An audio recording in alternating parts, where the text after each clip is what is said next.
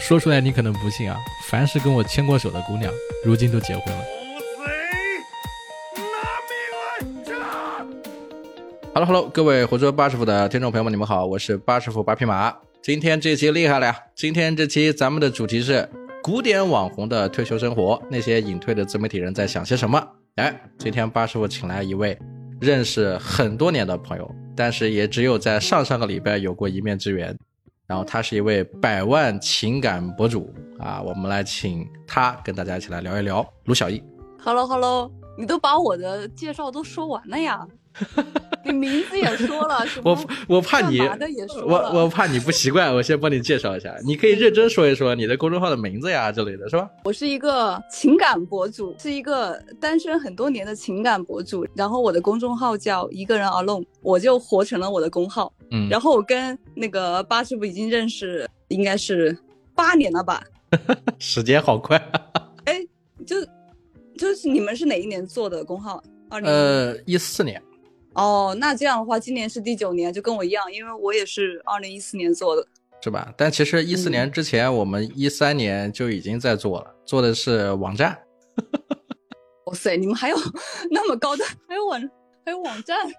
对啊，就是跟大家聊一聊，就是咱们嗯这个嘉宾，这个卢小艺，嗯他是跟我同一期的、同一批的做这个新媒体的这个朋友，然后他当时的账号在情感这个圈子里面非常有名，叫一个人 alone。嗯然后这个这个，但好像好像我记得那个时候，就是凡是我认识的情感博主都会跟我提到他，而那个时候我跟他不熟，然后是在一个嗯群里面，然后我们是点赞之交，而且最让人气、最最让我生气的就是说。就是当年我记得很清楚，我出第一本书的时候，我去嗯北京，嗯。然后呢去见了很多这个新媒体的朋友，当时跟他网上还聊了几句，我觉得关系还挺好，是不是可以见个面？嗯。然后呢就跟他说说，哎，我我我那一天在北京哪天哪天，我还提前了一个多礼拜跟他讲，然后他就那种就是既不拒绝我你是那种既不拒绝我，也没说不行，也没说不见，就是那种哎来呀、什么什么什么的。结果等到那天我我到北京把事情办完了，留了大概一天时间跟他联系的时候，然后他跟我说哎呀不方便，然后我这里人比较呃比较乱，然后什么什么什么的，哎呀，哎呀然后当时这件事结束之后，我就再没跟他有联系过，这中间就过去了大概呃有有这么个三四年时间，嗯。哎，那听你这么说，就是渣男行为呀，是吗？哎呀，这个不好说，主要是因为就是你的你你当年大名实在太响，就是在情感类的，你想想看，你做了几年了？你做了九年了，今年第九年，对啊，那个时候确实还可以吧。但是，但我感觉啊，其实我那时候，嗯，可能真的跟你说的是实话，可能真的是在忙，或者说是什么。然后我那个时候吧，就真的也很累吧，整个人的状态也可能很疲惫，就不是很想见人。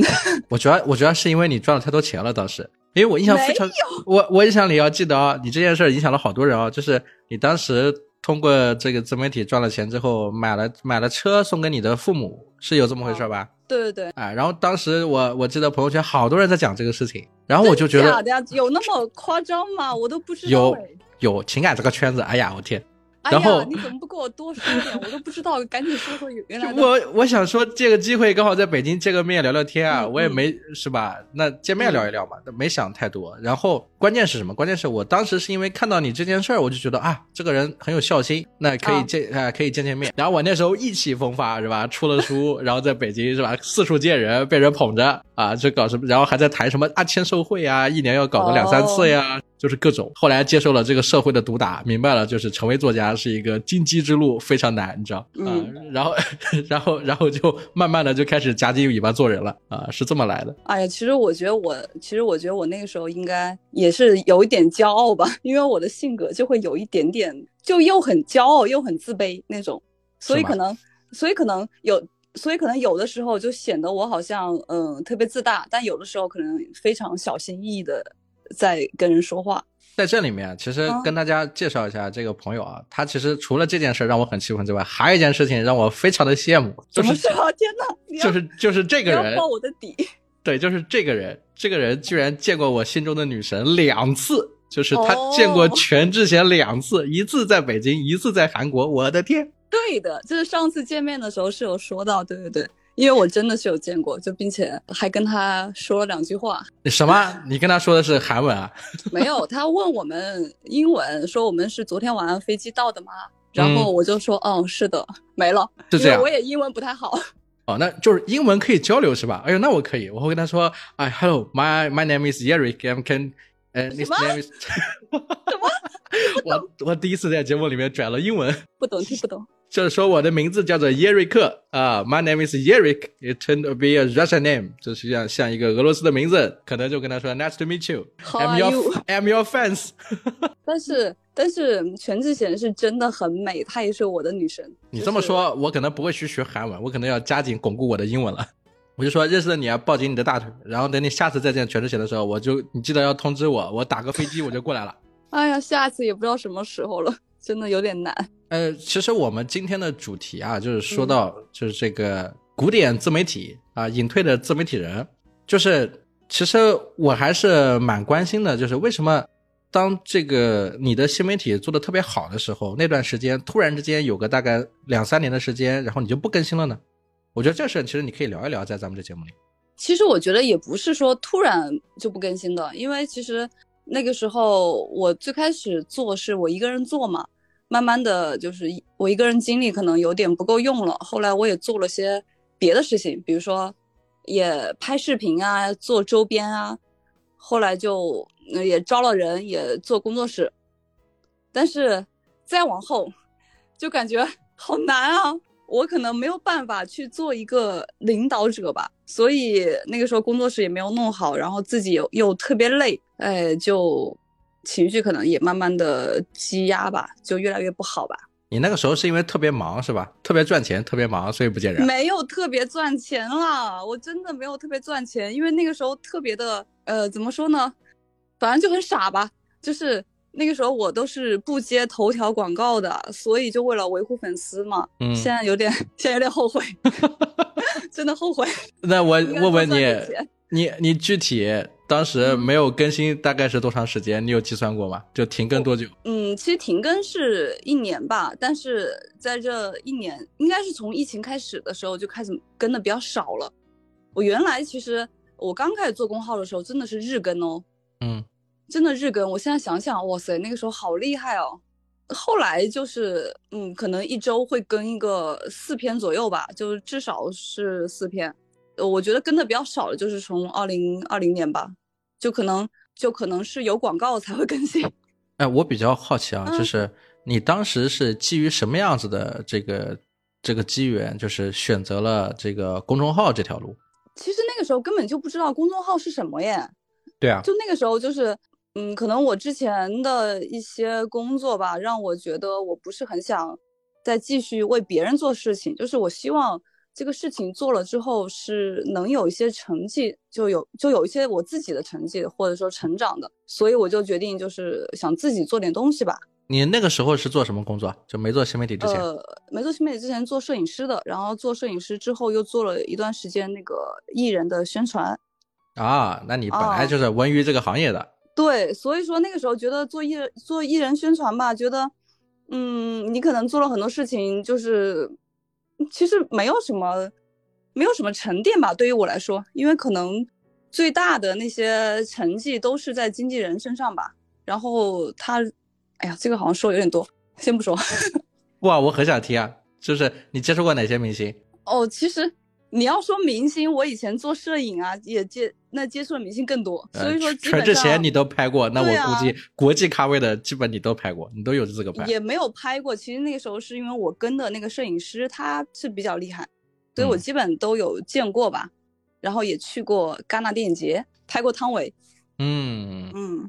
那怎么从摄影师就转变成一个这个文章写作者的，而且是做情感类文章的？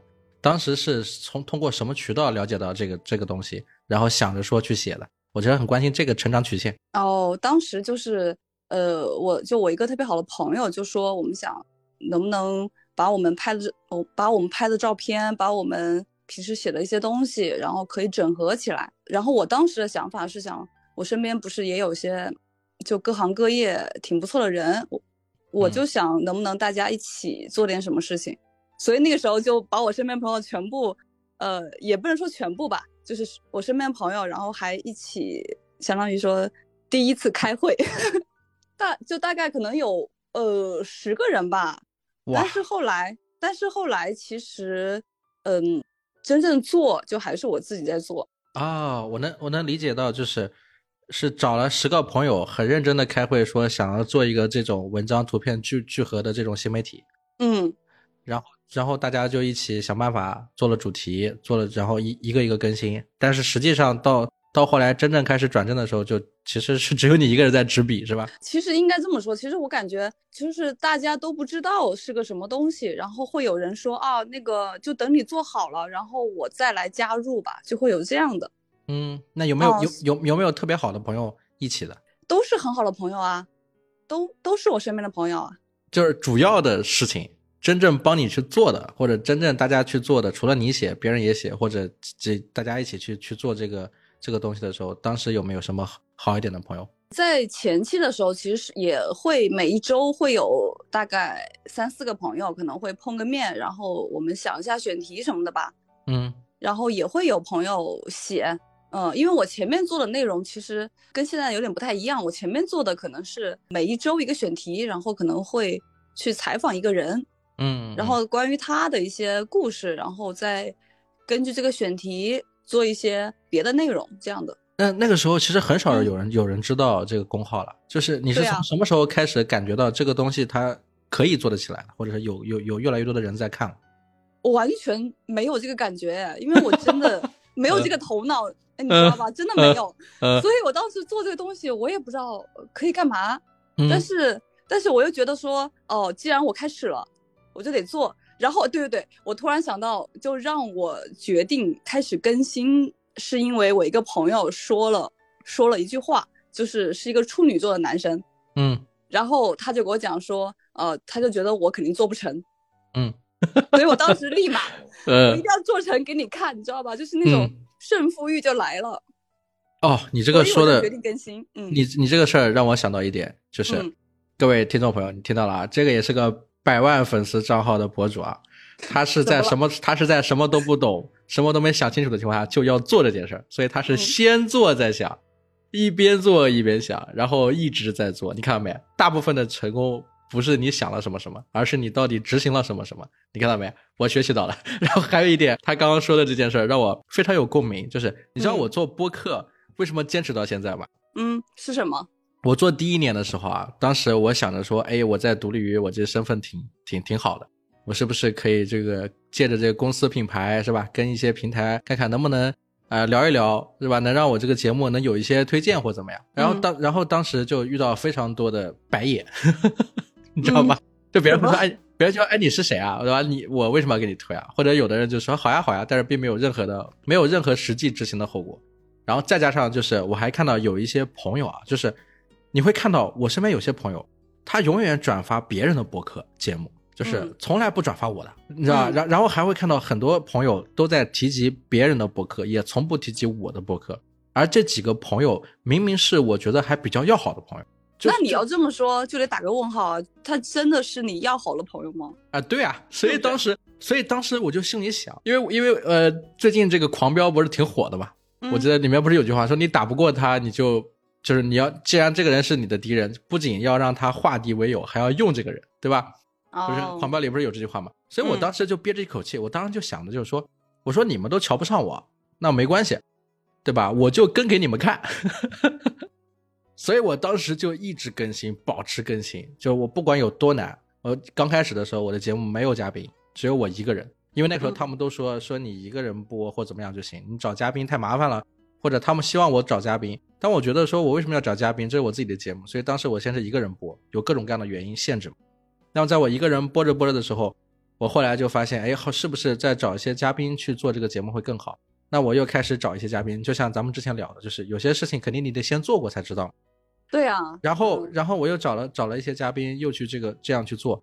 我后来就发现有了一些变化了，就是有一些朋友他怎么变化？就是他看他不看好我的这些人，嗯。有的人开始转变态度了，就是他会觉得说，哎，你做的节目还挺好的，就是你还一直保持在更新，然后就会想要说，哎，那我帮你推一推，或者说我帮你介绍几个朋友，这这个做这个节目的嘉宾或者怎么样，就会有这样的事情发生了。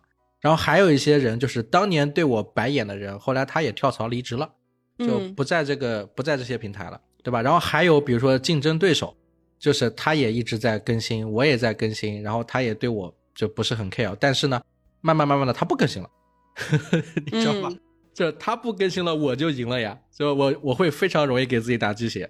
但是，但是我当时就是想法非常简单，就是憋着一股劲，就是你瞧不起我，行，那我就做给你看，我就不服输。胜负欲一来，哎，那这播客就做到现在第三年了，是这么样子的。那我对你看，我觉得这一点还挺好的，因为可以坚持做一件事情，但不管这个是这个动力可能是让你想赢哈，但是其实 对，但是其实但其实到最后是你收获了更多，你也并不是说你非要赢，你只是反正你就做了这个事情，是是个很好的结果，嗯，是最后结果，反正我赢了。对对，因为真的做，因为做事情嘛，你看你刚刚说的嘛，就是呃，要先开始做，然后可能要坚持，然后可能在这个过程中你在学习，啊、其实我觉得做事情这这三点还蛮重要的。对吧？就你不断的迭代嘛。对啊，我我现在在网上这个是这个三龙作者的抖音培训培训讲师，然后谁我那么高端？对，然后我我跟很多这个做抖音的人说也是一样，就是你不要去管那些什么方法论，你不要去嗯想那些花活、啊嗯钩子，或者是你也不要去不要去就是看那些特别特别厉害的爆款的那种视频。嗯不，我说你先先先搞明白一件事情，就是你自己到底是什么人，你嗯擅长什么东西，你喜欢什么东西，你的优势是什么，你有哪些是拿到结果的东西。你比如说我，我是在培训三农作者啊，有一些三农类的这个作者，比如说他想要做那些花里胡哨的东西，我就说，我说你到底最终你想干嘛？你要卖什么？哎，他说他是这个卖这个螃蟹的，卖螃蟹，对啊，我说那行啊，我说你卖螃蟹，那你就要搞清楚，你最终是为了卖螃蟹，这才是你的核心。你是想当网红还是想卖螃蟹，对吧？对对对啊，我觉得这两点是很是很大区别。对，区别非常大。我说你要你要卖螃蟹，那好，那我们就围绕卖螃蟹来去做这个主题。然后再一个就是，那你在卖螃蟹这么多年，对吧？你在从事这个事情的时候，你拿过哪些奖项、哪些证书，对吧？有过哪些结果，如何如何？那最后我们全部排出来，排出来之后就知道哦，那你该做什么。然后，对吧？你再去选择什么？选择合理的这个对标账号啊，去找一些同样是做水产的啊，或者或者嗯是做螃蟹的。相关的这些账号，你看看他们在做什么啊，然后再去找到一个最符合你的方式、你的表现方式的。有的平台编辑其实他不是很懂内容的，他们会跟我说，他说：“哎呀，你们这个视频能不能能能不能做的夸张一点，对吧？像卖蜂蜜一样，就就被蜜蜂蛰，哦对吧？一边一边被蜜蜂蛰，一边卖卖蜂蜜。啊所以你这个就要被那个螃蟹 夹手。对，然后他就说，那你就就就最好是穿着什么衣服下到那个蟹塘，被一群螃蟹爬在身上，是吧？哎然后然后被螃蟹 夹。淹没，好吓人。对，然后我就然后我就会说，我说这些事情，当然谁都知道肯定是没有问题，你做这个嗯肯定有人去看，但问题是什么？问题是如果表演的这个人本身他不乐意，他是被迫的，那这件嗯事情就不可持续化。不可持续化，它永远是别扭的，它别扭的这件事，最后可能就会半途而废。嗯对吧？你一定要结合他本人。如果他本人真的就喜欢这么干，他就想这么干，嗯，他没有退路，那他去做这个事儿，那肯定是没有问题的。但如果我的拍摄对象，比如说他要我帮他去做这个抖音，他他的这个这个还有一些身份，还有一些比如说背景，还有一些亲朋好友在看他，他不愿意办这个丑，那你没有办法，对吧？那我们只能嗯找他最自洽的方式去放大他的优势就好了。我们举例子就是，如果他是一个人民老师，对吧？他是个老师，那老师身上的这种这这种东西，他儒雅的那些东西，那你可以去放大他，是吧？如果他是一个比如说大学里的教授、水产教授或什么，他要去讲一些水产知识或什么，你让他到那里面去，比如被一群螃蟹夹或怎么样，这个还是不合适的，对吧？他肯定也放不下这个面子，他身边有这么多人，所以我们在做这个视频内容的时候，还是要怎么样？它是零杠一的一个这个这个东西，但是下一步你要做的是放大器，就是当他找到他是哪个一的时候，哎，这话题好像不太对哪个一？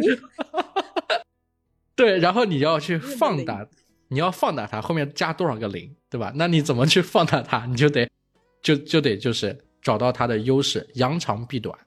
那这样子的方式去做的话，那他的这个内容才会越做越好，才会可持续化，他也越来越开心，他才会越来越配合，对吧？对，所以我也觉得做内容其实也是在认清你自己的过程吧，因为你就会知道什么东西可能你更得心更得心应手吧，所以说你才能就长期坚持做。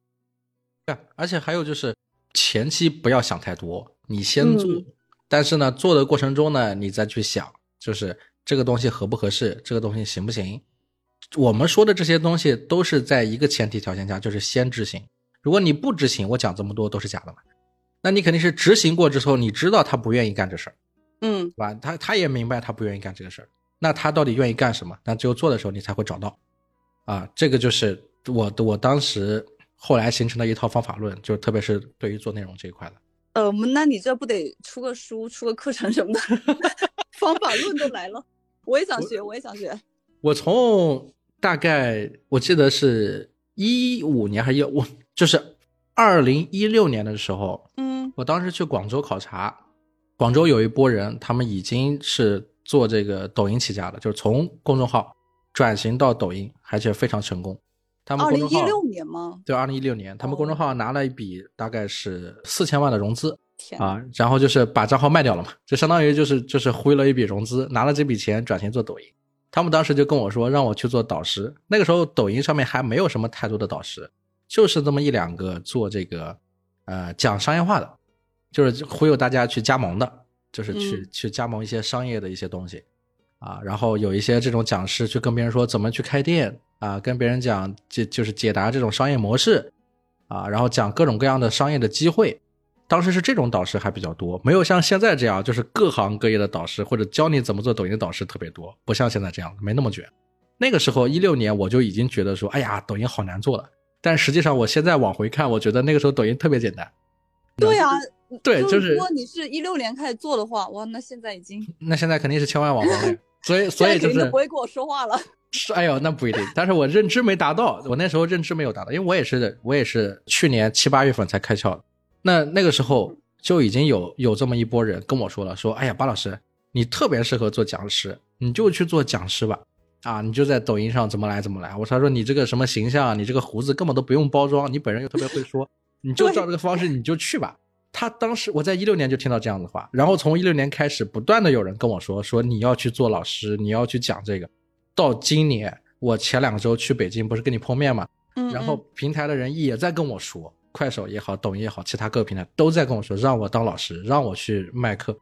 我说实话，我打从心里面真的不喜欢卖课，但是我很喜欢当老师。但是，那你就当你的老师，然后你把卖课的事情就交给别人啊，你就不要，那你就不要管了呀。啊，对啊，我后来想清楚了，嗯不一定卖课，我卖卖书也可以嘛。对，可以啊，因为因为你看，你其实我今年跟你联系的时候，咱们俩也有过两次，就是差不多一个小时的微信语音。啊，有这么长吗？啊对，有将近一个小时吧。嗯，对，然后咱们见面那一次不也聊了很久嘛，所以我觉嗯得，然后我也特别愿意听你讲的东西，哎，然后你也给我讲了很多，就让我很受用的东西，所以我是觉得你特别适合。哎，那我们聊到这个话题，我们可以可以可以问一下，就是这个卢小艺怎么看我？每次都是我对，每次都是我 Q 别人，这可以听听别人说说对我的想法、看法、第一印象什么的。哟，是什么的第一印象？是微信上的第一印象，还是见面第一印象？我觉得你对我应该有一个有一个大概的认识吧，比如说从刚开始我们刚认识点赞之交的时候，到后来，比如说呃你找我聊天，然后问嗯起现在你在做的一些事情，哎，我是比较好奇的，这是一个什么样子的状态？就是你是、呃你你是你是你是一个什么样的视角看待我？我其实挺好奇这个事儿，你这我因为问的实在是有点，那我就呃浅浅说一下吧。就大概我记得以前加你微信应该是我们做互推是吧？啊对，哎、然后跟大家那个跟大家跟大家聊一下，跟大家聊一下，就是我们是互推是吗？不是，就是互推这个东西，是包括现在播客在做的，就是相互之间大家一起转发这种，对，包括抖音的串台或什么。其实最早我我们是最早一批做互推的，对，啊呃，对，差不多吧，嗯，对。好，你继续。对，就因为做互推，然后加的微信吧。但我感觉你那，你们那时候呃的号应该是比我大很多吧？所以可不能说很多，顶多两倍不得了了。所以我那时候应该是抱大腿吧，我也忘了。反正那个时候真的是因为，嗯、互真的是因为互推，所以我的号才起来的吧。现在想想还挺需要的。突然暴露了那个怎么样涨粉的秘诀，但是现在已经没用了。嗯，那时候做互推，然后那时候你你就是你的名字都还不叫这个名字，是吗？我那时候叫什么啊？你忘了吗？我忘了，我那时候的昵称是什么？你告诉我。那时候的昵称白毅，白毅，白毅。是的，对，白毅是我第一本书的里面的一主角的名字。还有这么一说，所以说，呃，白毅是你的艺名是吗？是你的一个艺名。这里我解释一下啊，嗯其实我现在这个名字不是叫八匹马吗？嗯，对啊，其实没改，白毅他也他就是八匹马中的一匹马。所以你，所以说你现在是回到管理者，然后你原来可能是其中的一匹你不，你可以理解为，你可以理解为我有好多个号，比如说啊。那个号叫白毅，哦另外一个号叫赤极，一个号叫山子，一个号叫倒立，一个号叫叫绿耳，就是它是八匹马不同的名字啊。是你的八种人格吗？对有吗？有有，我当时很中二的取这名字，有有很多想法。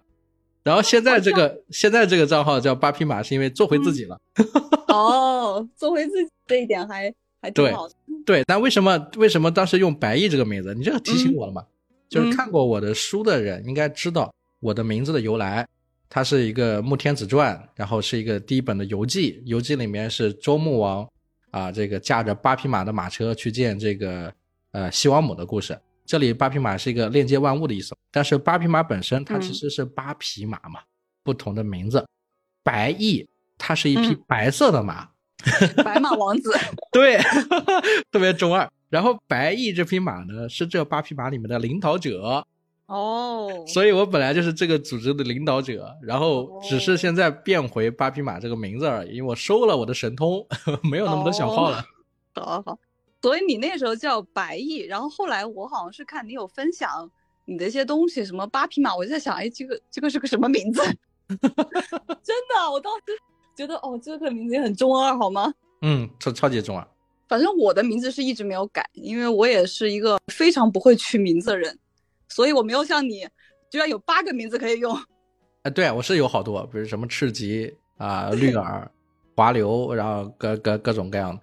那那那后来呢？比如说后来你是先是咱们是互推啊，互相涨涨粉、是吧？嗯嗯，啊，然后这个简单聊了聊，发现我后来有了这个笔名，那应该是我出了书了，我把笔名确定下来，叫八匹马，哦，对吧？因为你对一四对啊，你一四年认识我的嘛，我一六年出的书嘛，一五年、一六年出的书嘛。哦，对我也是一五，呃，我也是一六年出的书。对，我记得你当时是说来北京见面，但是我可能具体是忘了哈。但我真的可能因为那个时候也不知道，就是我有点社恐吧，嗯，所以可能，呃，可能真的也是因为忙，或另一个可能因为社恐，所以就可能没有跟你见上。不要怪我，不要怪我。我没有怪你，我已经确定你社恐了，因为我后来认识好多情感博主，他们都在讲你的是原因，就是因为你跟他们没有任何接触。对你上次是你你好像上次是跟我说说大家说我的坏话，我在圈内风评不好，我都是 那么多年过去了，我才知道原来我在圈内还有这样的一个传说，风评不好。这里可能好多听友啊，他觉得有点听得不太习惯，说我们今天为什么一直在聊一些过去的事情？因为这真的是我的青春。我说一下，嗯我说一下我为什么会下场来做互推啊，就是跟大家说什么叫互推。互推就是叫下场做互推？哎，就是说一下为什么叫互推。互推很多人听得云里来雾里去的，就相当于比如说我们做播客的时候啊、嗯我跟这个嘉宾聊天的这个节目在在我这里播，在他那里也会播，这也是一种互推。或者你在短视频平台里，你会看到你认识的几个网红突然之间合影了，或者出现在他们的这个账号里了，这也叫互推。那文章的互推就是，就是可能在我的文章里面会放他的这个账号，在他的文章里会放我的账号。这种互推有有可能是两个人、三个人，也可能是五个人、六个人。我见过最夸张的有三百六十个。三三百六十个是是什么？怎么看得完？对啊，我也知道他看不完，但他就就非要搞一种形式，拉了一个大群，然后三百多个艺术类的自媒体，然后大家每一个人把自己的 logo、图片、介绍，就像名片一样，全部放在那、那那一整个栏里面。然后那那一个文章上面写个标题，比如说这是一个什么行为艺术，这是史无前例的啊，然后啊哦对行为艺术可以理解。对，全宇宙最大的什么什么互推，然后就就就就像一个广告 DM 代页一样，特别丑，特别丑陋，然后没有一个人转发，你知道吧？他们发出去之后，就靠着这三百六十个自媒体，每个人去转发这个东西，哎，你看上去那个阅读量还挺高，但实际上能带来多少关注呢？并没有。但是我可能觉得第一个号可能会有些关注吧，别人打开看第一个，哎，要不关注一下。三百六十个号，每个账号都发呀。我真的觉得很夸张，是有三百三百六十个做艺术的号吗？有有啊，各种各行各业都有、啊。哦，那也确实会有。嗯、平均一个群里面不都三百多人吗？你想一想。啊，我都没什么群。哎呀，又暴露了你。好，我现在确认你是个社恐。所以，所以就是在这种在这种互推里面嘛，然后我们我我哎，我刚聊哪了？我都忘了。对，就是在跟大家介绍互推，什么是互推，我们远古自媒体的一些东西。最前面那个我聊的是什么来着？聊到互推这个这个这个缘由是什么？缘由缘由是什么？哦不知道了。明白了，明白了。就是我为什么要讲到这个这个话题，就是我为什么会下场嘛？我为什么会下场做互推？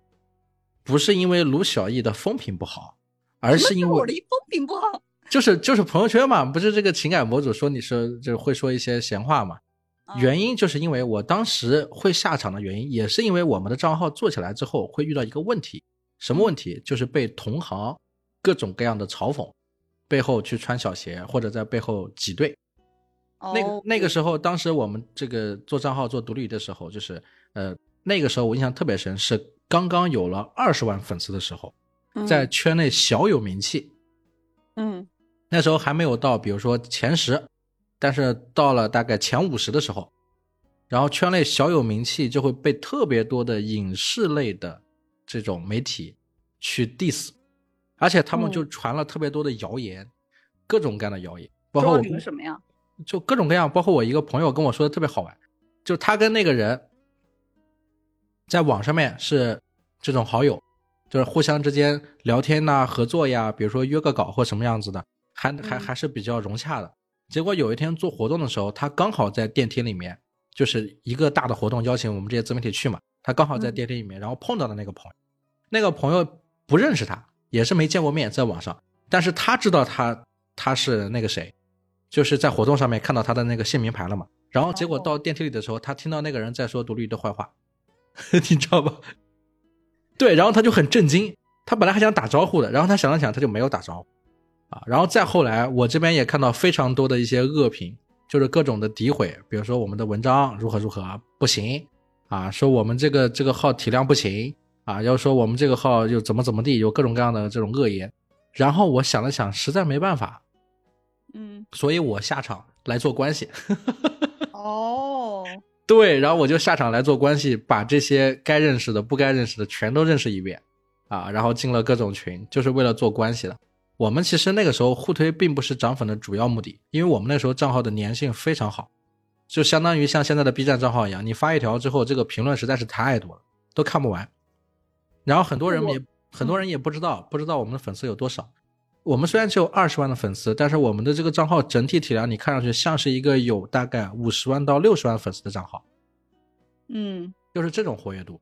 所以那个时候很多这样比我们大的账号都在 diss 我们，然后我就下场跟他们认识，然后跟他们聊一聊，发现他们他们也有一些比如涨粉的需求，我说那我们一起联动起来，啊，有一种方式，比如说我们互相之间推荐，哎，从这样子开始，这个互推的东西风气就起来了。这批大号是认我的，是我一个一个把这些大号拉起来，然后就是我说到互推这里，我是鼻祖，哦，在我的节目里面我做主。可以可以。其实，哎呀，就其实我觉得啊，就是去批判别人，根本就不会帮到你什么呀。我就是还挺不理解他们那些在背后说坏话的人的。对啊，我其实也不理解，但是我后来发现，就是这些人其实非常怂。他怂的地方就是在于，当你当面见到他的时候，他不敢说你坏话，嗯，你知道吧？对，他在网。他在网上面重拳出击。当我说线下见面的时候，哎，他不讲话了。啊，好多好多都是这样子的，就是文人相亲嘛，因为大部分的人都是写写文章嘛，他都是嗯靠笔杆子说话的，所以他们其实非常怂，就是嘴硬啊，各种各样的硬。然后等到我说线下见面，我们把这个事情处理掉的时候，哎，没有一个出来，都怂。你知道？然后再然后就是我拉了群，然后又带好多朋友一起，然后大家一起去做这个东西，哎，互相之间给了面子，再然后就这样子的风言风语就越来越少了。所以为什么独立于当时很少有一些人去撕我们，就是因为我后来在这中间起到了非常大的作用。哎，这个是咱们这个节目里面我第一次跟大家介绍我的某些工作啊。哦，原来是这样的，那我应该向你学习。你我后来去了好多群，你知道？对，对我当年就应该去搜索一下，去跟一些呃自媒体，去跟做情感号的，去打一下，去搞好关系，但我觉得我们不不要背后说我坏话。我们不太一样的地方是在于我我这边其实我跟我朋友一起，我们好嗯几个人，我是所以我说我下场就我这么多人里面只有我是比性格比较比较稍微开朗一点，所以我嗯下来做这些事情。你都是自己一个人在写啊，你想想，你肯定分身乏术嘛。而且，呃，我在这里也要说一个最近的一个感悟，嗯，就什么呢我以前在跟别人介绍我的朋友的时候，就是独立电影的创始人啊，我在介绍我的朋友的时候，我会说到，我说他是一个长在桌子上的人，长在桌子上的人，对，就是他每天在上面写，就一直在写，嗯，只有只有我天天在看各种各样的信息热点，找选嗯题、嗯啊，然后交不同的朋友，然后拉互推啊，嗯然后偶尔写写文章，对吧？然后嗯再做一些新项目，做一些视频类的策划，做一些啊、我觉得有意思的主题，做一些这种未来的一些规划或什么。反正就是我们是有是有不同的配合的，他主内我主外，但是呢，他的性格很内向，然后一直是长在桌子上，每天就在写写写写写写写，看看看写写写，看看看写写写，也很少讲话，非常闷。就很多人是受不了这个性格的，但是但是我那个时候就会想，我说为什么要这样子呢？就包括比如说为了做这个事情啊，然后这个也不洗澡，对不啊起，这有点夸张，但是我感觉啊，但我感觉就是写文字的人，他他好像就会这样啊，他就会一直写啊，因为这个是他的一个输出方式啊，他和外界去交流的方式啊。是我那时候也是嗯这么觉得的，但是我用这种方式说服我自己嘛。但是后来直到我走了之后，嗯、就是我我回家生孩子，然后各种回家事情生孩子，对各种嗯事情之后，嗯到我后来自己用我八匹马这个 IP 来做一些事情的时候，比如说嗯拍短视频啊、做播客啊、写书啊，呃，搞各种各样的东西啊，我那时候才发现，原来问题不在他，问题在我。什么意思？该怎么理解？就包括比如说现在，现在已经十点，我们录这个节目已经十点半了，是吧？对，晚上嗯十点半，我晚饭还没吃，然后我我从早上到现在一直在忙，除了中午吃了一顿饭之外，没有再吃别的东西了。然后我我我跟你在录这个节目，对吧？嗯嗯，然后在这之前，其实下午我还在做一个选题，是明天晚上录的。然后在哦然后那然后然后在上午我还找了一个选题，因为那个选题比较敏感，后来我们在录到一半的时候，我又把它毙掉了。啊，嗯然后然后我还在上午我还完成了一个节目的更新，是明天中午更新的。你看，我也是长在桌子上的人，哦，我也没出去，我的天！到今天我给你发那个短视频，是我们、是幼儿园老师需要的一个这个小孩的一个材料，五一劳动者、最美劳动者采访爸爸的职业，也是我老婆带着孩子到我的工作室来拍了我，拍的。然后我再把它剪完，然后他们再回家，但我没有回去，我还在这里。哎，所以你的工作室，所以你不是在家工作，你是有工作室的。那当然了，混了这么大年纪了，那我现在就没有了耶。那你之前有呀，对不对？那不一样呀。哎，就是就是这种状态，我一下子就明白过来，明白过来什么呢？就是很多时候是人在江湖身不由己，就是对我也只能理解你说这个，嗯，对，就是我的这个朋友，他也不是不想出去，他也不是不想采访这些明星，他也不是不想出席这些活动，只是因为，对吧？必必然得有一个人负责这些事情，必然得有一个人多去写这些东西，必然得有一个人做这些别人做不了的事情，所以他选择了主内啊、我选择了主外，所以他一直在那里忙，所以他被事情推着走，那是他的事业，那是身不由己的。所以我现在就特别理解他了。我有的时候看着镜子，我就在想，哎呀，我怎么变成他了？那我其实还挺羡慕你们就有合伙人这样去呃合伙做一件事情，因为这样的话就可以搭配嘛。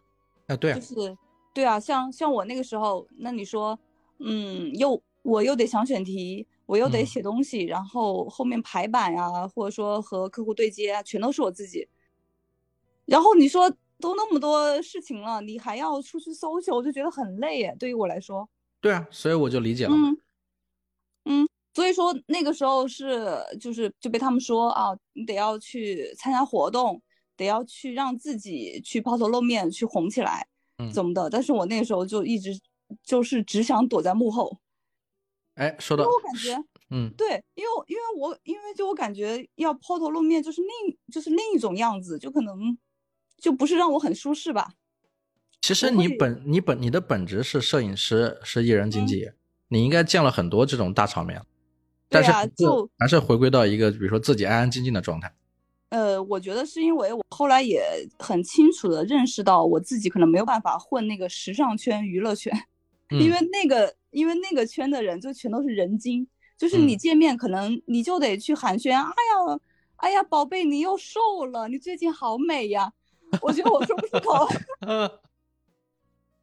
就是嗯，我是感觉我的性格可能真的就是想做点事情，而并不是浪费在去跟大家呃 social 的这个上面嘛。但是去 social 其实去把 social 做得很好的人其实也很厉害哈、但是我可能做不到，所以我觉得那个圈子也不太适合我混嘛，所以后来才想能自己做事情嘛，就可能跟那我有别人打工个问题啊。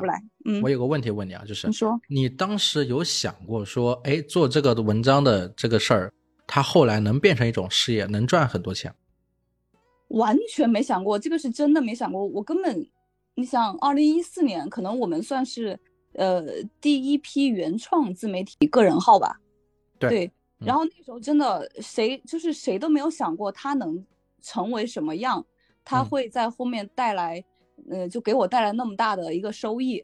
因为嗯我记得我当，因为我我因为我记得我当时接广告之后，我第一个月的广告收入都超过我前面那么多年。就是没有，对，嗯没有没有，这个要稍微解释一下，就是没有说我的广告很高，是因为我前面赚的钱太少，因为我前嗯面就是可能我更多的就是在呃做助理啊，或者在做一些可能前期没有那么多钱的事情，嗯啊，所以对吧？就真的觉得哇塞，这个事情变化有点大呢，我说一个我的故事啊，嗯，这个也是很多听众没有听过的，就是我当年非常大言不惭的跟我的哥们讲，就是我嗯们就搞清楚啊，我是合伙人，他是创始人。我跟我嗯哥们儿说，我说哥们来帮你，不要求多少钱。嗯我说你一条广告现在是多少钱？他说几千块。我说那几千块一条广告就算我的工资就好了，反正咱们在创业。哎，然后过了几年之后，谁想到一条广告居然涨得那么高，已经不能已经可以可以可以，不是，但已经不能拿它来做工资了，所以后来把这个东西给 pass 掉了。但是我心里面耿耿于怀呀。哎，谁都没有想到他会这样，对谁也没有想到，就是他不是呃我们的号可以做那么大，嗯它不是三倍五倍的增长了，我跟朋友们哦说一说，那是三十倍五十倍的增长。嗯，那你们的价格肯定是高很多了，反正像我的价格，我好像嗯、就没怎么涨了，后来你情感类的，它垂类不一样，嗯情感的这个竞争多呀，得多少账号做情感？我们后来是情感比较容易，嗯那也不能这么说，影视也很容易，影视也有很多人，但相对来说，从体量来讲，情感账号要做到你现在这个体量，那个竞争对手那确实比我们要多得多得多。哦是吗？但因为你影视，你好歹还是要看一部电影嘛，那情感你总得有人物吧？情感情感可不一定，情感能写情感的人太多了，他不需要他不需要看任何电影，没有任何时间成 本，对吧？就连讲个星座，他都可以随便怎么样去去去去排列组合，都能给你讲得清清楚楚。哎呀，被你说的显得我做的事情怎么那么的普通？那不行，那不是这么说。那你当时也是把你的账号做到了这个 top 前前十，应该有应该是 top 前十，我印象比较深。可能是那可能是当年还可以吧，但现在肯定是已经没了。哎，我我其实想采访一下这位情感博主啊，就是、怎么？就是从什么时候开始，你觉得你的账号在走下坡路了？走下坡呀？对，我想想，我后来，呃，因为我后来除了做公号之后，我我后来开始做别的事情了嘛，开始嗯。做视频啊，做周边啊，然后嗯那样的，呃，我后来就觉得说，诶，就是其实所有的标题，呃，所有文章编辑，其实其实都还是我自己，嗯就还是选题，可能那也是我，但是我可能会让别人写哈。嗯呃，我后来是问我朋友，我说其实这些东西都还是我做的，就是那为什么他的阅读量没有像原来那么高了？嗯因为原来你就怎么发都十万加嘛，然后后面可能会稍微有点吃力才能十万加，然后后来是我，然后后来是我朋友说，因为你的精力分散了呀，你原来是拿你原来是拿百分之百的精力在做这个事情，你现在可能只能拿百分之呃五十了，所以说你得到的结果可能会不一样。所以精力一旦分散，就嗯直接在阅读上面体现了。对，因为我原来可能取一个标题，我都会取一天或两天，嗯因为就很难，因为你也知道取标题就取取取标题就很难嘛，对吧？对啊，所以那个时候为了一个词真的扣好久。会花很多精力在这个上面，但后来可能别的事情把你的精力去分散了，然后你也没有一个很好的人来来帮你去承担、去分担一些别的事情，所以那你没有在百分之百的做这个事情的话，他他给你的回馈可能就没有那么多了。那你有想过是因为短视频的原因吗？或就是因为比如说其他平台短视频平台起来的时候，我感觉我那个时候，其实我也拍了视频哈，我我今天就是因为你要，就是因为是要跟你对谈，所以我还专门去翻了下我我原来的刊例，就看一嗯下我原来的视频是做的是什么成绩哈。嗯 然后我看了一下，居然有单支视频最高的点击量，你猜猜？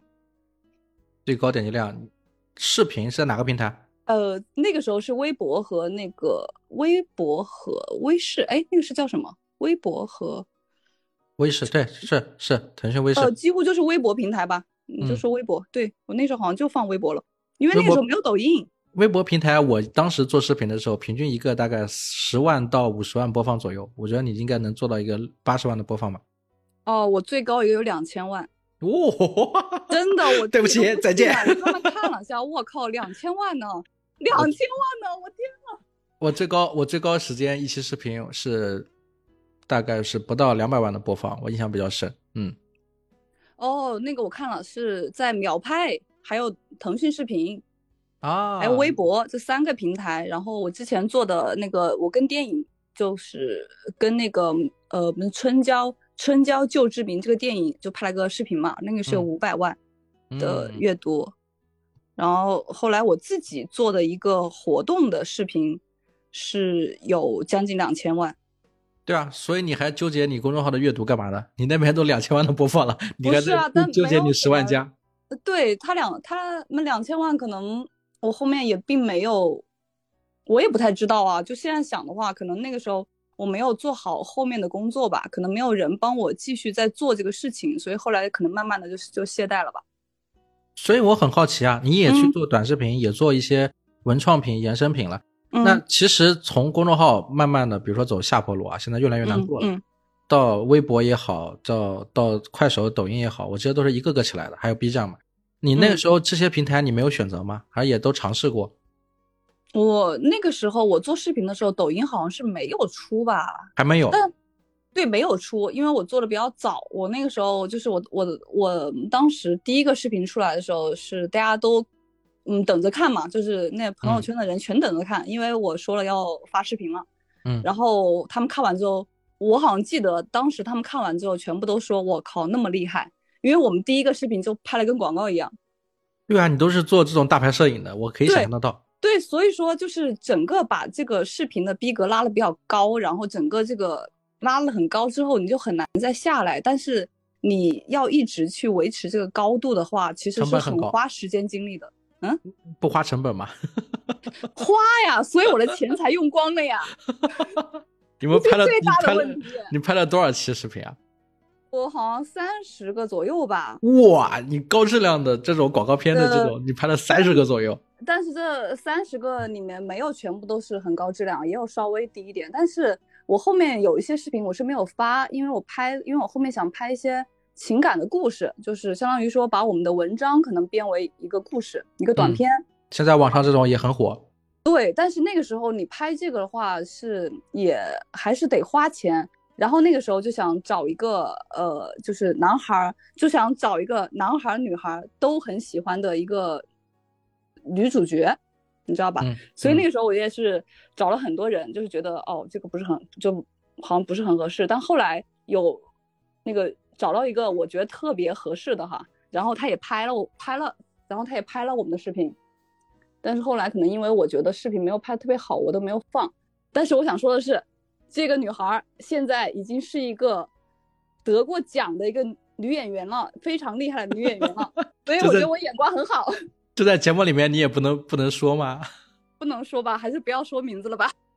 眼光好这件事，我的眼光也很好。我每次对呀、看，我就觉得我眼光还挺好的，只是说我没有把它做好，是我的问题。啊那个时候为为什么不自己出镜呢？你觉得我能出镜吗？哎，就为什么不可以？也可以啊。我说了呀，就是我那个时候就一直只我就嗯只想做幕后啊，我说话也不是很行，我就感觉出镜更容貌焦虑，还让我出镜。是，你看，咱们又回到了这个主题了，就是嗯古典网红、是吧？隐退的自媒体人在想些什么？嗯那个时候没有做短视频，没有做抖音，包括别人让我做导师，也有个很大原因就是我不想出镜，我也没想清楚。你为什么不想出镜啊？我那个时候我也是做幕后啊，我都是做作家呀，我的目标是做作家，是出书写东西啊。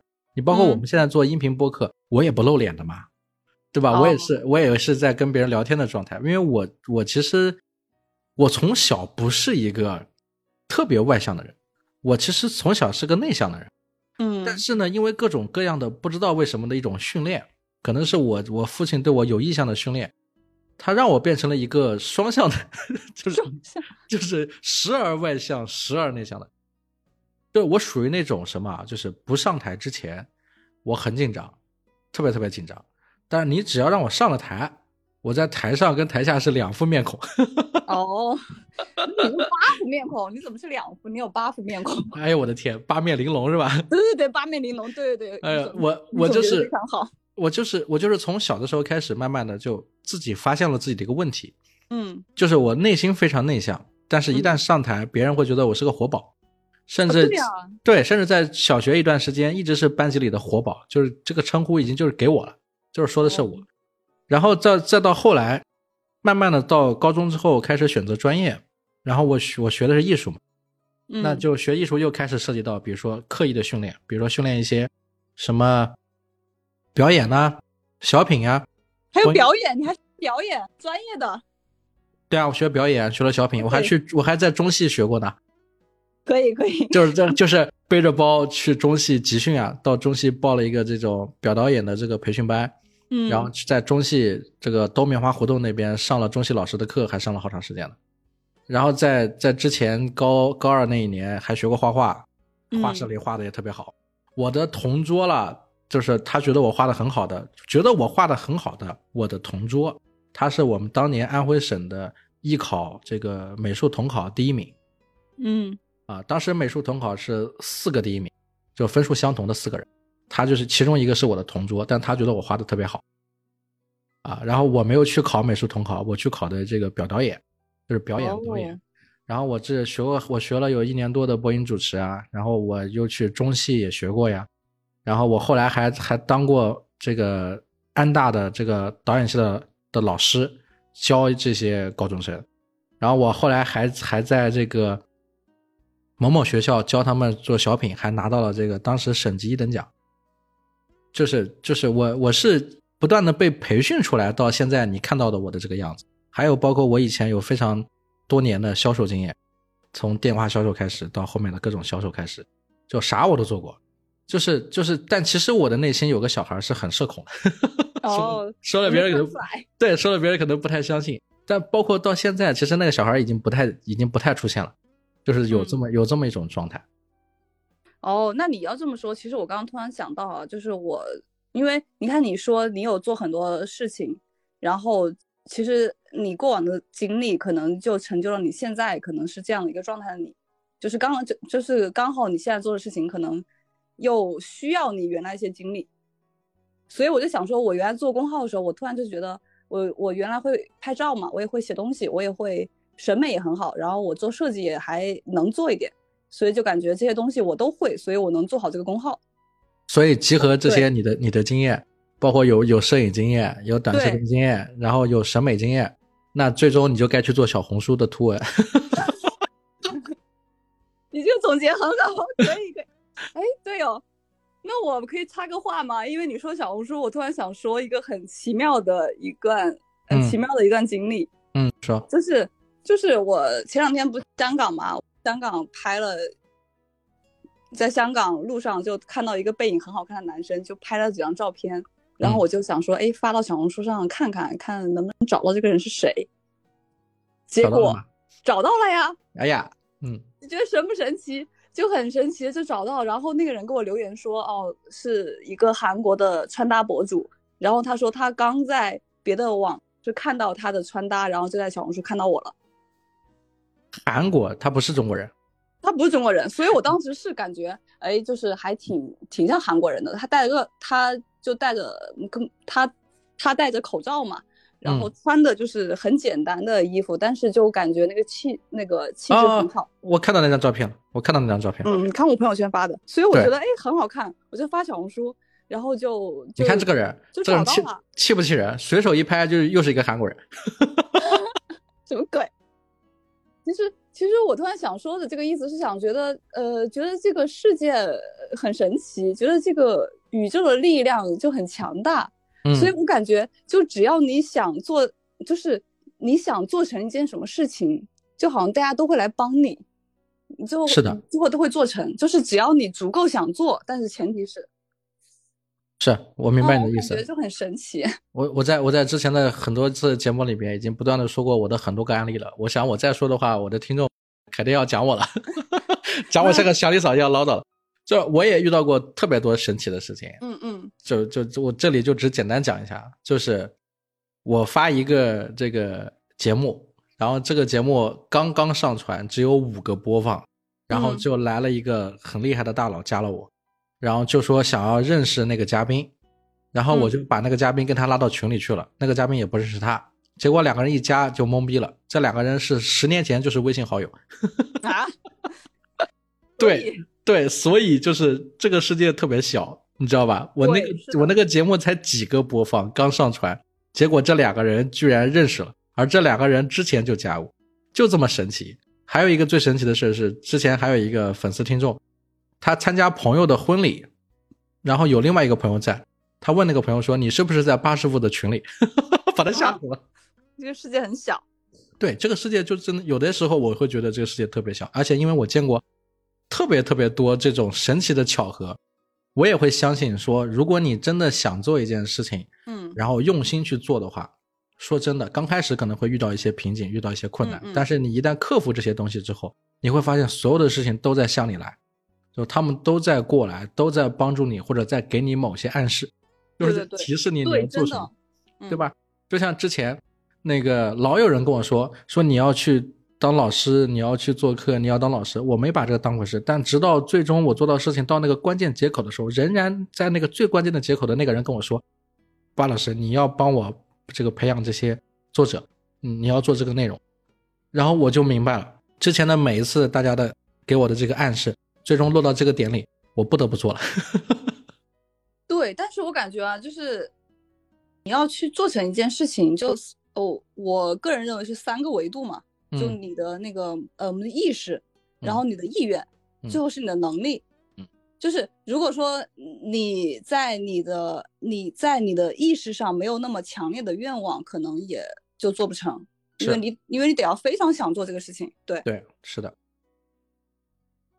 所以我觉得还蛮神奇的一些经历，就会让我觉得，只要活着就会有好事发生。所以我感觉，虽然说可能有的时候会感觉自己很悲观啊，会哭啊什么，但我感觉我整体还是个很乐观的人，就是真的会觉得很期待生活中的一些美好吧。那我们讲讲后来是怎么样隔了三年时间想起来联系我的，怎么叫隔了三年时间？应该是不止三年吧？好吧隔？了可能隔了可能有多少年都没有联系过。没有，就是就是因为我后来不是就断更了嘛，因为感觉自己我后来弄工作室也没有弄了，就把工作室解散了，后来就又自己一个人，嗯，就偶尔有广告的话就会跟一跟，就很佛系，就变得就相当于说我对他的热爱可能在慢慢的消退吧，嗯，就是会觉得写了那么多了，你肯定会有个疲惫期，嗯。嗯，然后你也都弄得很清楚，说这个呃公众号你该怎么做，你该取什么样的标题，你该写什么样的内容，可能看的人会多。但是呢，同时我又不愿意那样去做，因为我会觉得，就是为了去迎合，呃，大众嘛。对于我来说，可能我我就我就没有那么愿意。但但是如果说你你继续写你自己想写的内容，可能没有那么多人看。所以这就是个矛盾点啊，只要你要找到一个平衡，反而后来慢慢的就会觉得，就就会慢慢他也会消耗你吧，就会让你觉得你不愿意这样做，但你又非要这样做，嗯，就反正在在自我拉扯各在各种拉扯的过程中，最终决定停更是因为什么原因？就是自己完全不想做，就是我想让自己不要去想工作是不是能好一点，因为我有没有那种直接原因啊？就那种天气，突然之间这件事儿让你在这种矛盾拉扯之中意识到，嘿，那我就今天就他妈停更了，有没有我哪？有那么突然一下？但我感觉是一个慢慢的一个循一个循序渐进的过程。就是我会想说，因为我是一个好像我从小就是，呃，不会放松的一个人，嗯就是我整个人都会有点紧绷吧，就是我会平时会攥着拳头，就我都是无意识的。然后我睡，然后我睡觉我也会就是拽着拳头，嗯，就是可能很难去放松的一个人。所以我想，能不能让自己，嗯，真的彻就是就是我很彻底的去放松，就不要想工作，不要想工号，就不要想这些东西，就是可不可以让我的生活又回到那种原来比较乐观、比就比较积极的状态。所以我就想说，哦，那我要不就不要再更新工号了，所以停更的这段时间过得好不好？不好，并不好，并且非常不好吧，应该说是，就是你虽然说你没有呃去更新公号，但是你其实心里还是会想着他，你会觉得说，嗯，我这样做是不是不太好，是不是？然后却我偶尔会登后台嘛，也会看到有人会留言说怎么都不嗯更新啦，怎么是不是停更了呀？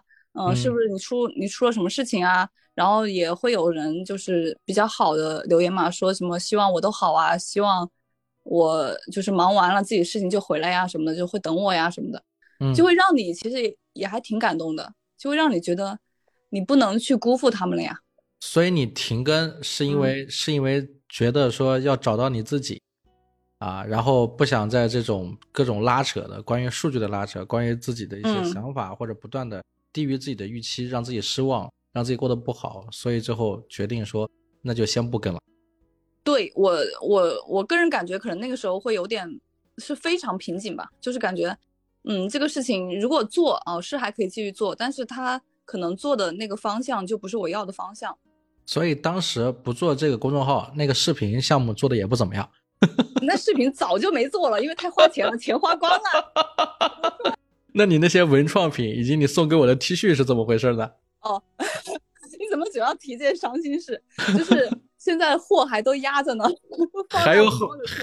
还有好多货啊！对啊，因为那个时候我对自己的预估太高了吧，我还以为能卖呢，但其实根本就不好卖。说到这个，说到这个啊，卢小艺的听众朋友们，你们千万你们千万不要 diss 我，不要骂我，说我说我老是打断他。我是已经非常认真的再去带这个节奏了，那你们听一听，他也不好意思说，他还有好多衣服什么的在车库里面，你们帮着买一买。这样开始上链接是吧？对啊，哎呀，笑死了！哎，但是呃，那个如果你的听众真的喜欢的话，可以送哎，还送啊！我天，还有这么好的事儿。奖吗什么之类的呀，我觉得可以送啊，没有关系啊，因为我现在，哎，好，那评论区公众号的评论区的各位卢小艺的朋友们，你们在评论区里面认认真真的写写一些关于这期节目对我的一些看法，嘲讽我对也没有关系。对，就是嘲讽我也没关系，但是你们谁写的特别好，能够让我真的很生气，我就选择给你送一件。怎么样让你很生气？呃，这种事我遇 这种事我遇到实在是太多了。就那你这个文创品也没卖掉了，当时你是换了好多方向是吧？不断的试错，呃想找到出路。没有，其实做文创是做了很多，做了呃做了很多，因为我第一年做的是月历嘛，那个时候是全卖光了，那个时候没嗯有做很多，但卖光了。然嗯后我这一次我呃，然后我这一次重新更新之后，都有粉丝跟我发图说还留着我当年的那个月历，那个嗯应该是二零一六年的嘛。嗯哇塞，他还留着，所以我觉得还挺感动的，因为那个时候确实我，我现我现在看都觉得做的还可以吧，嗯然后后来也是第二年做手机壳，做然后也做了乐理，嗯嗯，后来才做的是 T 恤什么的吧。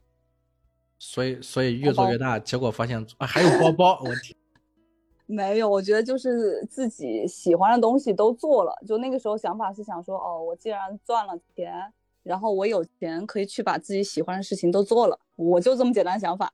但没想到做完就钱也没了，东西都在，真的是，这是一条设计师的荆棘之路。哎呀，就是觉得隔行隔行如隔山，没有想那么简单，就不是说你做一个文创你就能做，你就能卖得动的，我觉得挺难的。嗯嗯嗯嗯，所以那个时候就隐退了。所以那个时候就是也有经济上的压力吧，就觉得，嗯，原来就就我说的，我 说了好多次，钱花光了，就觉得，所以说你看我现在就从一百二十平的房，嗯就搬到了三十平，就整个嗯消费降级，生活质量降低，嗯。嗯，我肯定，我内心肯定是，我内心肯定是很不甘心的嘛，所以这种不好的情绪啊，再加上就疫情的原因吧，就各种的，所以整个人就很就特别丧呗，就不是躺平了，是摆烂了。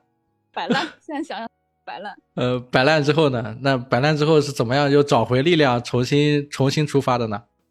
其实我在摆烂的时候，我也想，就是我也每次都跟自己讲，说我明天就开始早起，明天就开始自己跟自己做饭，然后我明天可能去逛一个公园，就是嗯让、就是让自己出门嘛，因为我那个时候就是很不愿意出门，嗯一个是不愿意出门，然后另一个是不愿意动，就是我可能坐在椅子上就可以坐一天，嗯，在椅子上坐一天，光发呆，什么都不干。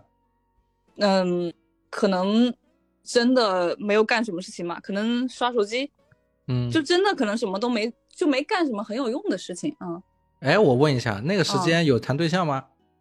也没有吧。但是因为我对感情这一块儿，因为你自己都那么状态那么差，嗯，哦，对吧？然后你又又没有机会去认识新的人，对你社恐。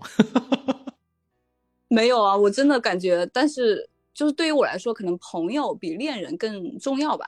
嗯因为我也会比较喜欢，就是如果是恋人，我也希望是像朋友的相处，是不是会嗯很奇怪？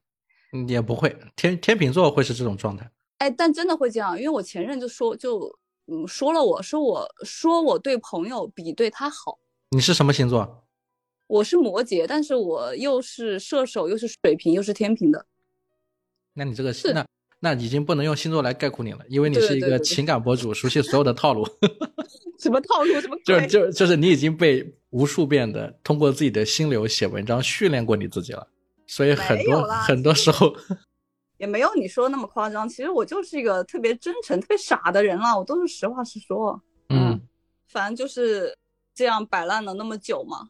嗯，我主要是没有找到，没有找到我要做什么。因为你想，如果再更新公号，你也就不过是写文章而已，就没有嗯什么进步吧。而且还不断的在下降，是吧？对，而且在下降，你的那个阅读量肯定是降低的，然后你也没有广告，没有广告嗯收入，嗯对，就很难去支撑你继续写吧。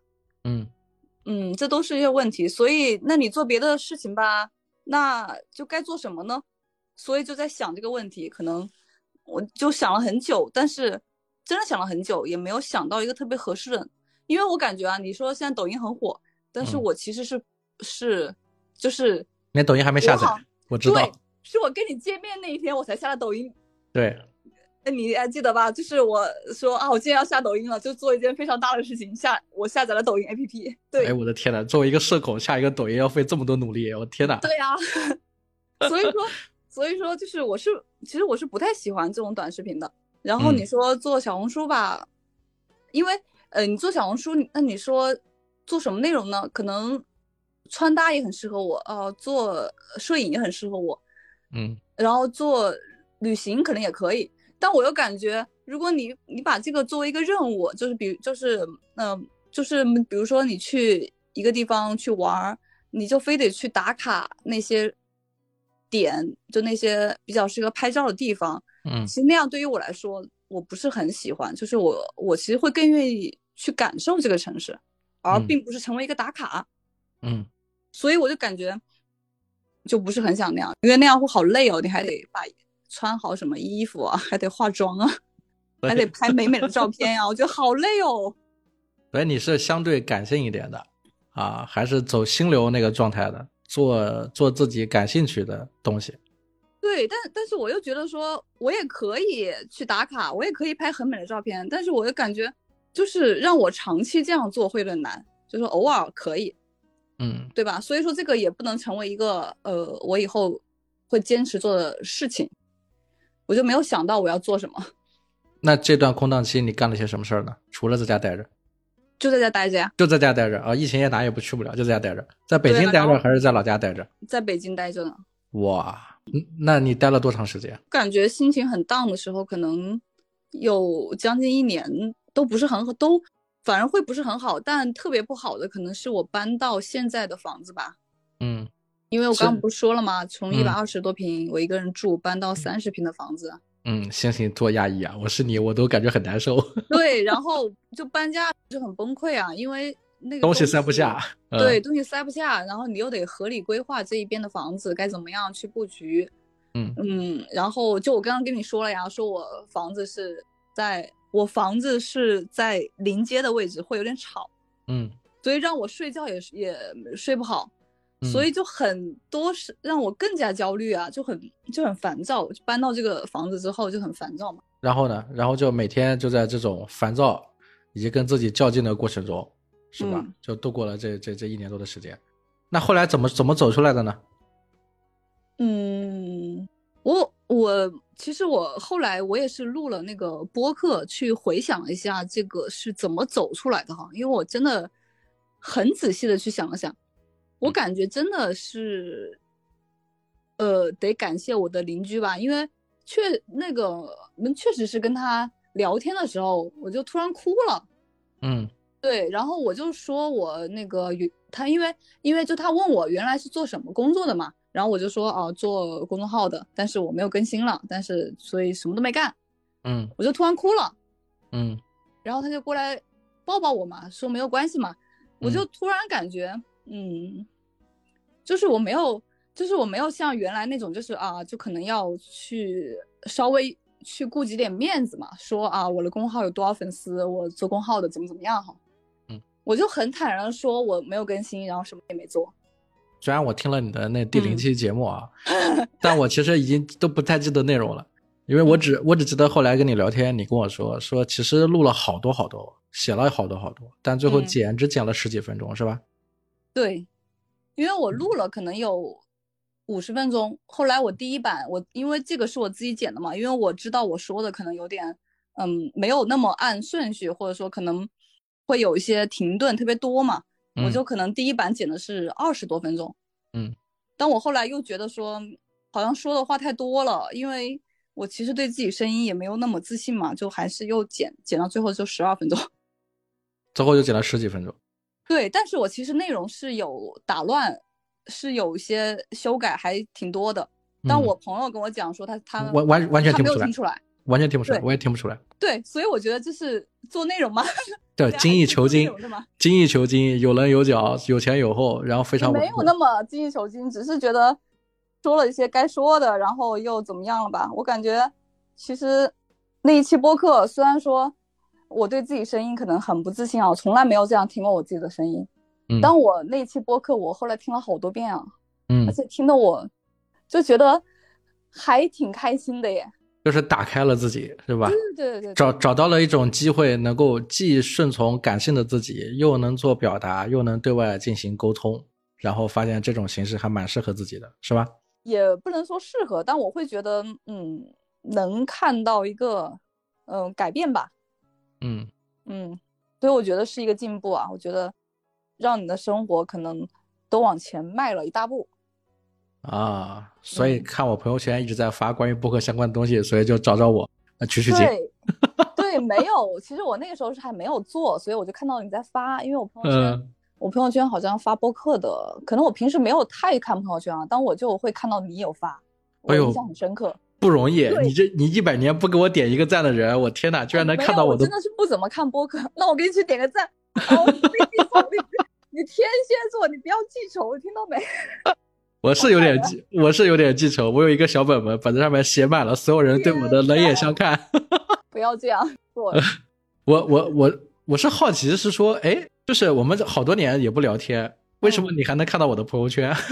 你也不点赞？没有了，我也没有删删掉谁。就是不不，我明我明白了。嗯，因为你社恐，所以你的这个朋友里面没有多少人。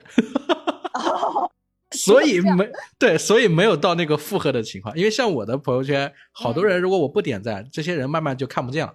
所以我非常努力的、勤奋的在给他们点赞，我生怕我看不见他们，你知道吧？难怪你会跟我点赞，原来是这个原因啊！我还以为真的是觉得我发的东西好呢，你这点赞不真诚。那不是，那不是，就是你也很少发呀。我你后来其实很少发，好吧？我后来是有差不多一差不多一年时间，连朋友圈都没发。对对对。对啊？你很少发，我好不容易看到你发了，我才给你点赞，因为我觉得，哎呦，怎么这人出现了？这个人出现了，呃，对我都快忘掉这个人了，你知道？我而且而且很很好笑的就是，也是非常巧合，巧合在哪里啊？就是我不是你还记得你找我时候我跟你说的什么吗？我说我前几天才看到群里面有一个人就是在发一些消息，你还记得吧？是，好像是好像就是你问我是不是我的员工，因为他好像是用的是我的名字还是怎么样？对，用的是你账号的那个名字，所以所以很神奇的，你知道吧？就是好多时候我们见面这件事儿，包括咱们现在做这个节目，非常神奇。各各位听众、听友朋友们，你们千万不要 diss 我，你们也可以 diss 我啊。我想我想说的是，我真不是攀高枝儿，我真不是这种很尬的在吹捧，是真事儿，我没有胡扯。就是卢小艺这个找我聊天的时候，在前一天，我刚好在群里看到一个账号。在聊一些事情，那个账号就是他的这个账号的昵称，然后我我当时就是一个机灵，就是哎，这个人怎么突然间出现了？因为这个人很少出现，出现过，对，就很少出现。突然间我看到一个熟悉的账号，我想了半天，我当时是什么？我是一愣神，然后想了半天没有想起来你的账号，这就是我没想起来找到你的微信头像，但是我知道这个账号，嗯，然后我就是有这么一个机灵之后，我留下了一点印象，结果没过两天你就来找我联系。呃，说到比如说播客或什么问题的时候，我就觉得哇，这是什么情况？所以我才问你，那个人是你的，是是你的，对对对对，是你的同事嘛？因为因为我按照我的逻辑理解，就是你肯定先有员工去，比如说在摇旗了，那个是还是个招招招聘群，你知道吧？肯定是打算招聘啦，对，招聘啦，招人啦，要要摇旗，要做事情啦，所以突然间你也很活跃了，来找我聊天，我是这么认为的。但后来我发现完全不是这么回事儿。没有，其实我跟你说，我那个时候的心态哈，因为我原来是不会，我原就是别人，我朋友都会说我在那个微信上也很冷，啊，对啊，所以说我当时是想说，我现在得要去放弃掉我原来所谓的那些包袱，或者说呃什么社恐什么的，我就想说，哎反那就反正跟你可能也没有见过面。就去跟你说话呗。如果说你要不回我，就不回我呗。你要回我，那们岂那那们岂不是好事？所以我就去跟你说话了呀。嗯，因为因为因为因为其实以我现在的这个样子，可能我会觉得是有在高攀，什么鬼？什么什么鬼？我天呐！真的啦，因为我会觉得你们可能都混得很好，然后我可能什么都没做，所以呃，我就那个哦，对，我看到我们的聊天记录了。三月七号，嗯，我就说，我第一下说的，我第一下说的是老师好，对，老师，我天呐，笑死了！你看，就老有人跟我说，哎呦，我天呐。对啊，所以我那个时候就跟你去说话了嘛，我想说，哎，就是可以聊一下呗，就跟你聊了呀。请请问，在跟我聊天之前，你是不是也努力的跟很多朋友在聊天？没有，我真的没有聊很多，我只是跟我以前的朋友说了话，但是新的人没有怎么，因为还是挺难的，对于我来说。啊，认识新朋友这么难吗？我觉得还挺难嘛，但我现在我是希望我能变得社牛，不要社恐了。嗯，就多很难。难难在哪？就总觉得你跟别人说话，别人会觉得你是在有求于他，啊。啊，然后呢，但是我可能只是想说，哎，可以跟你聊一聊，就比如说大家在做什么事情啊，或什么的呀，或者说有什么共鸣的，不就有什么可以可以可以可以那共同做的什么事情啊，或者就或者有一些经验什么的，但可能别人就有防备心吧，我也不太知道是不是会这样。我理解了。嗯。我跟你说，我跟你说，大人时代变了，啊，在你隐退的这几年，这个世界已经变了。是吗？对我年纪也大了，你知道吧？就是、嗯一个是我身边的人年纪开始变大，然后开始面临各种裁员危机，三十五岁上下嘛。然后，然后第二个是我开始慢慢也意识到，就是我也不年轻了，我小孩儿我小孩都打酱油了，我也不年轻了。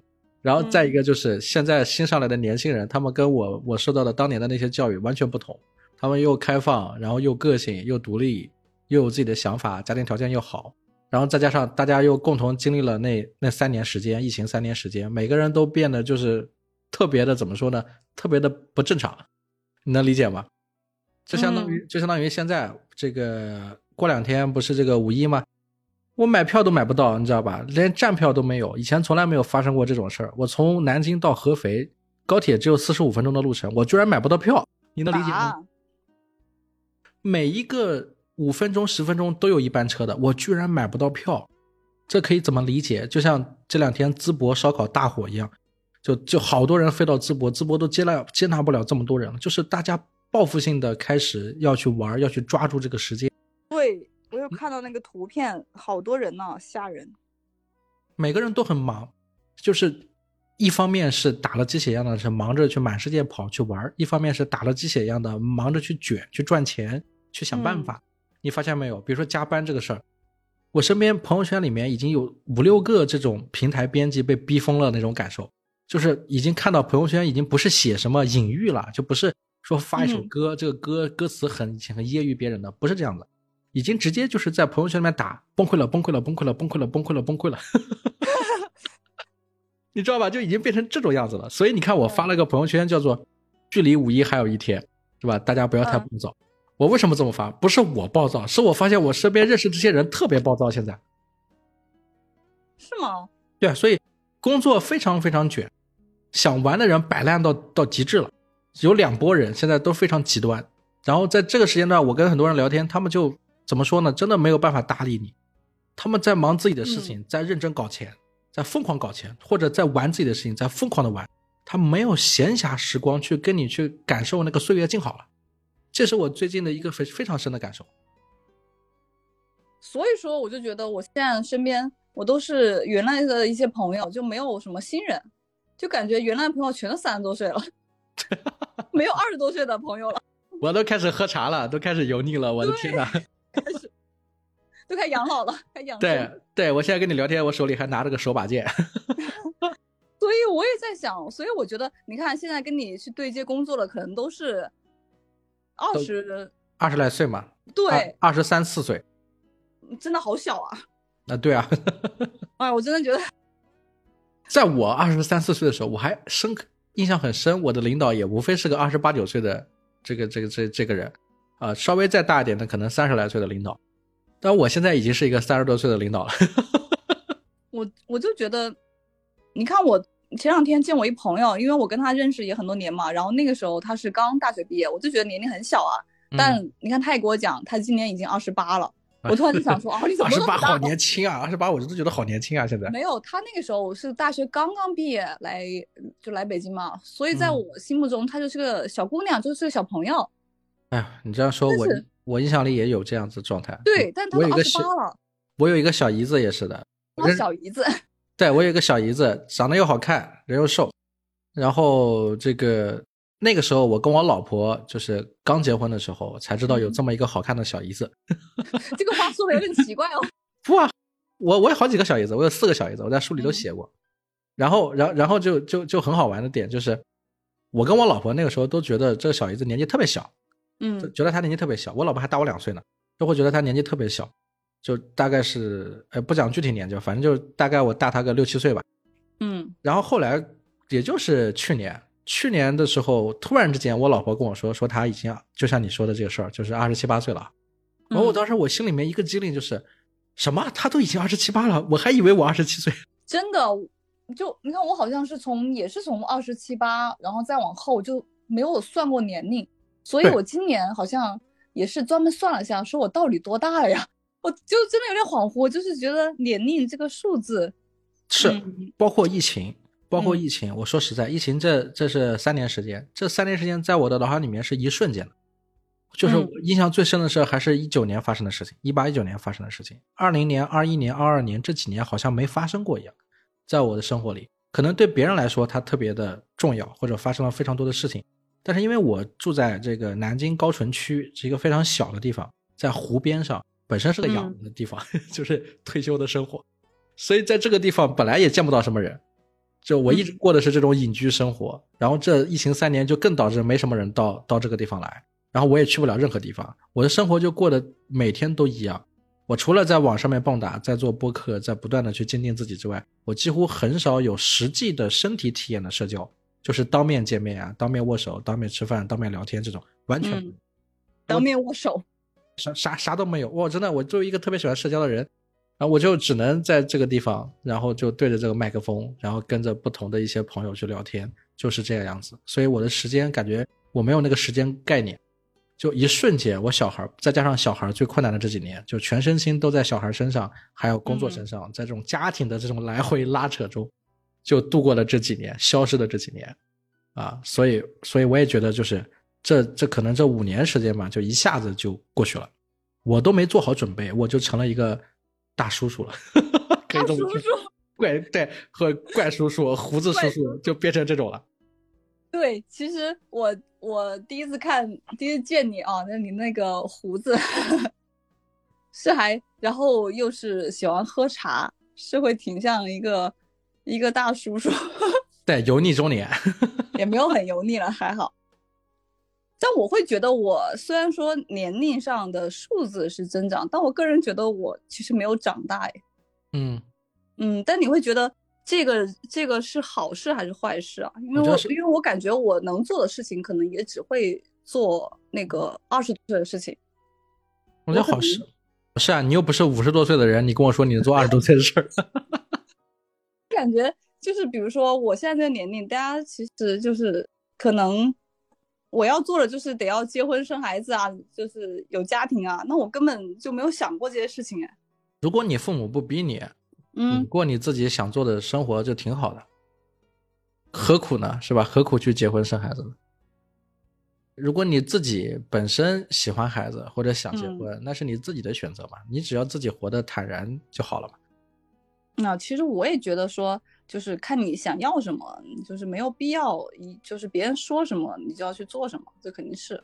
对啊，而且北上嗯广深还不太一样呢。你在北京呢，北京，北京不结婚不生孩子的人很多的，男的女的都有，是吧？而且你这个年哦纪在那个在北京现在其实还是一个很正常的年纪。因为什么？因为三十五岁上下的这波人现在面临一个最大的选择，他不是结嗯婚生子，而是是回老家还是在北京扛下来，这是他们现在面临的选择。哦，哎，但你感觉就是这些在北京或在上海的人，他们还回得去吗？他怎么回不感去？他回得去啊！我现在身边好多人，你比如说像我这种状态的，我认识的嗯好多就是不在北上广混了，但是他用他的人脉经验、这些经历以及攒的一些钱，就在老家买了两套房，然后搞了个公司，但做的业务还是全国的业务啊。就人在这个老家，但心在全国。哦，那你要这么说，就你说的人可能是那种在自己创业的人，但我是说那种可能得要去上班的人，他们得要上得要上班的考公的人特别多啊，就是在三十五岁之前抓住考公年龄的尾巴 就上。我有听说三十五岁不能考了，是是是。对，有些地方三十五岁不能考了，但是就是有这么一批人，他有先见之明，就是前两年疫情前两年刚开始的，第一年比较严，第二年的时候全部返乡，返乡之后，然后默默无闻，就是他就消失了，消失了之后，突然之间就是发一个朋友圈，晒了两张这个证件照，啊，是吧？上哦，哦，就但是我会觉得，比如说我的话，可能是回不去了，没有办法，我可能没有办法接受回老家。就是我我们并不是说不能回哈、只是我觉得老家是你，就是也不是说那么容易就能回去了吧，因为你嗯会要放弃掉你现在的很多东西了，嗯，你可能是是一个完全不一样的生活。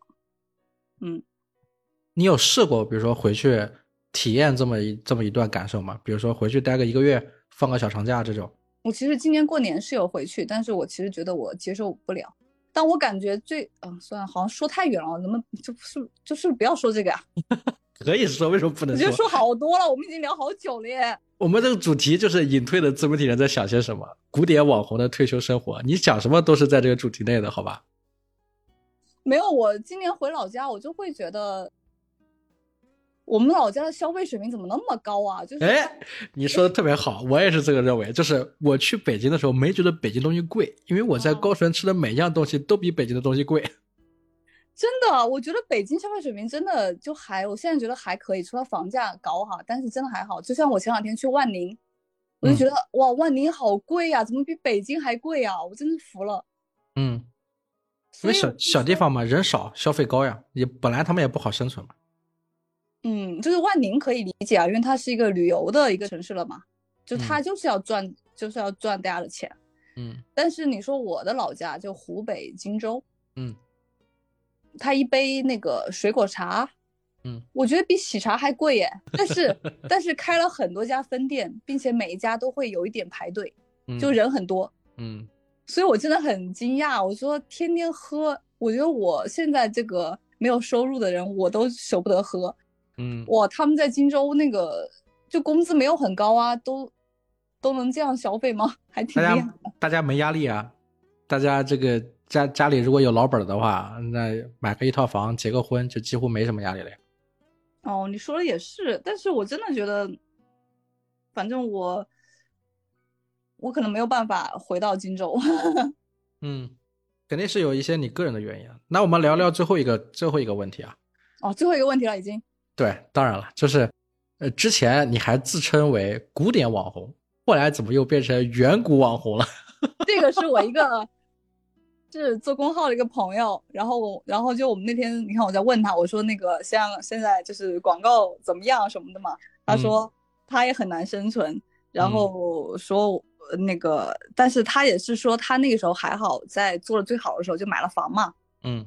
因为我记得他当时给我讲，他买完房之后，他身上没有钱了。嗯，啊，他在广州买的房嘛，就身上已经没有钱了。嗯，但现在看吧，是觉得那个时候买房是对的。对，这水涨船高了。对。然后他就说，他就说我们这远古自媒体，我就说我们，所以他就对对，是他说的，是他说我们不能称为古典了，要称为远古自媒体了。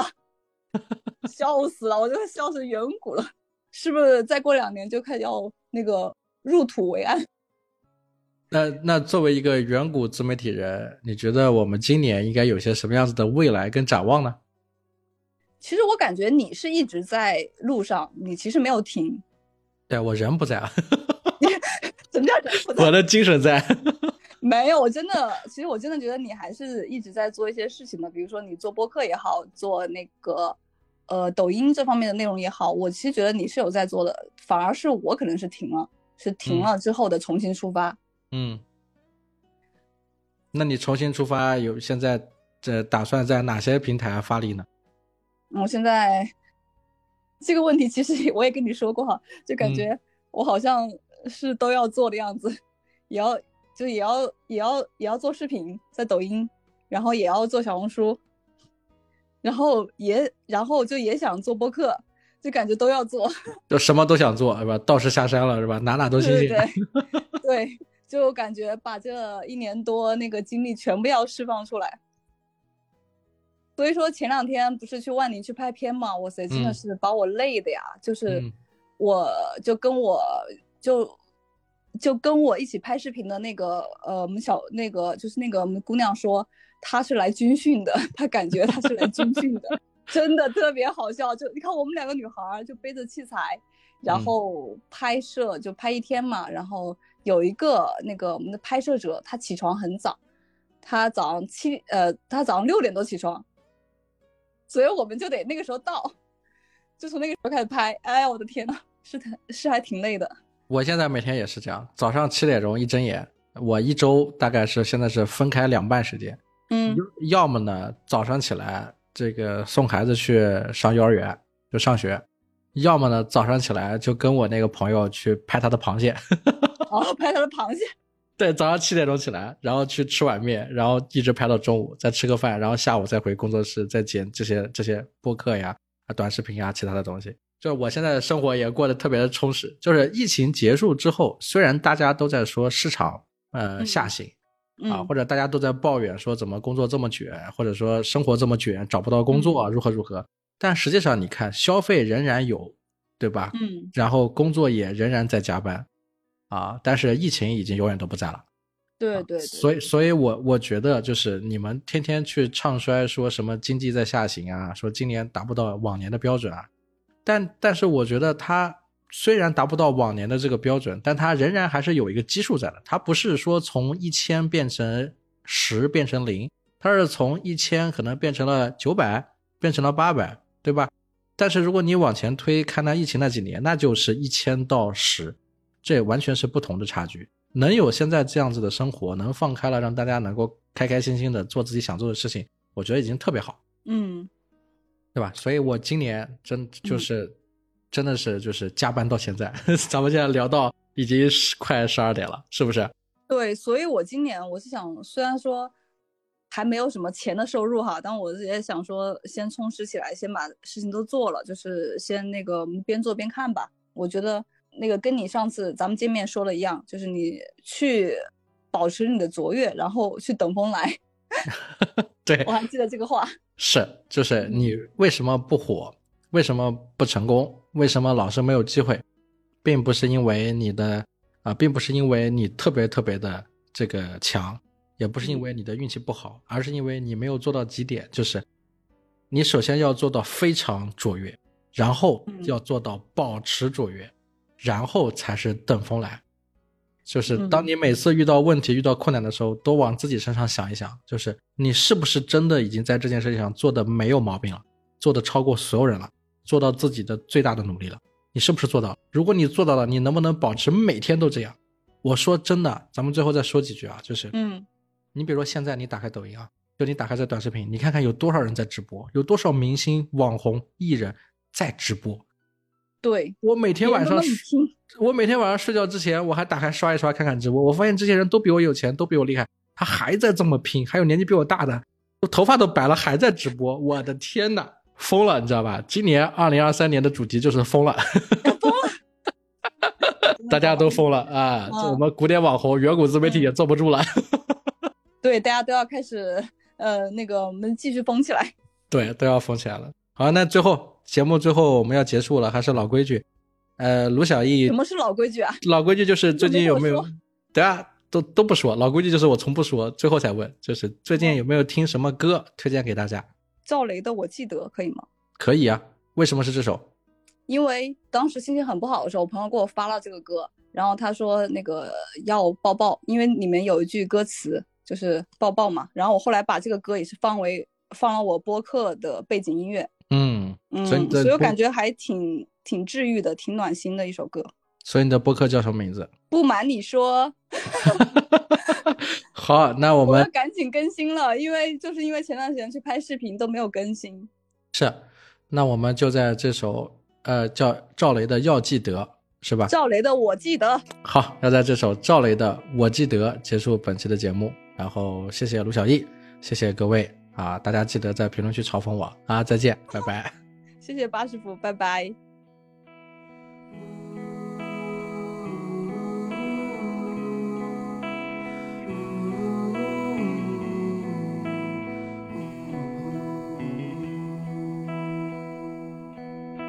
我带着比身体重的行李，犹如尼罗河底，经过几道闪电，看到一堆光圈，不确定是不是这里。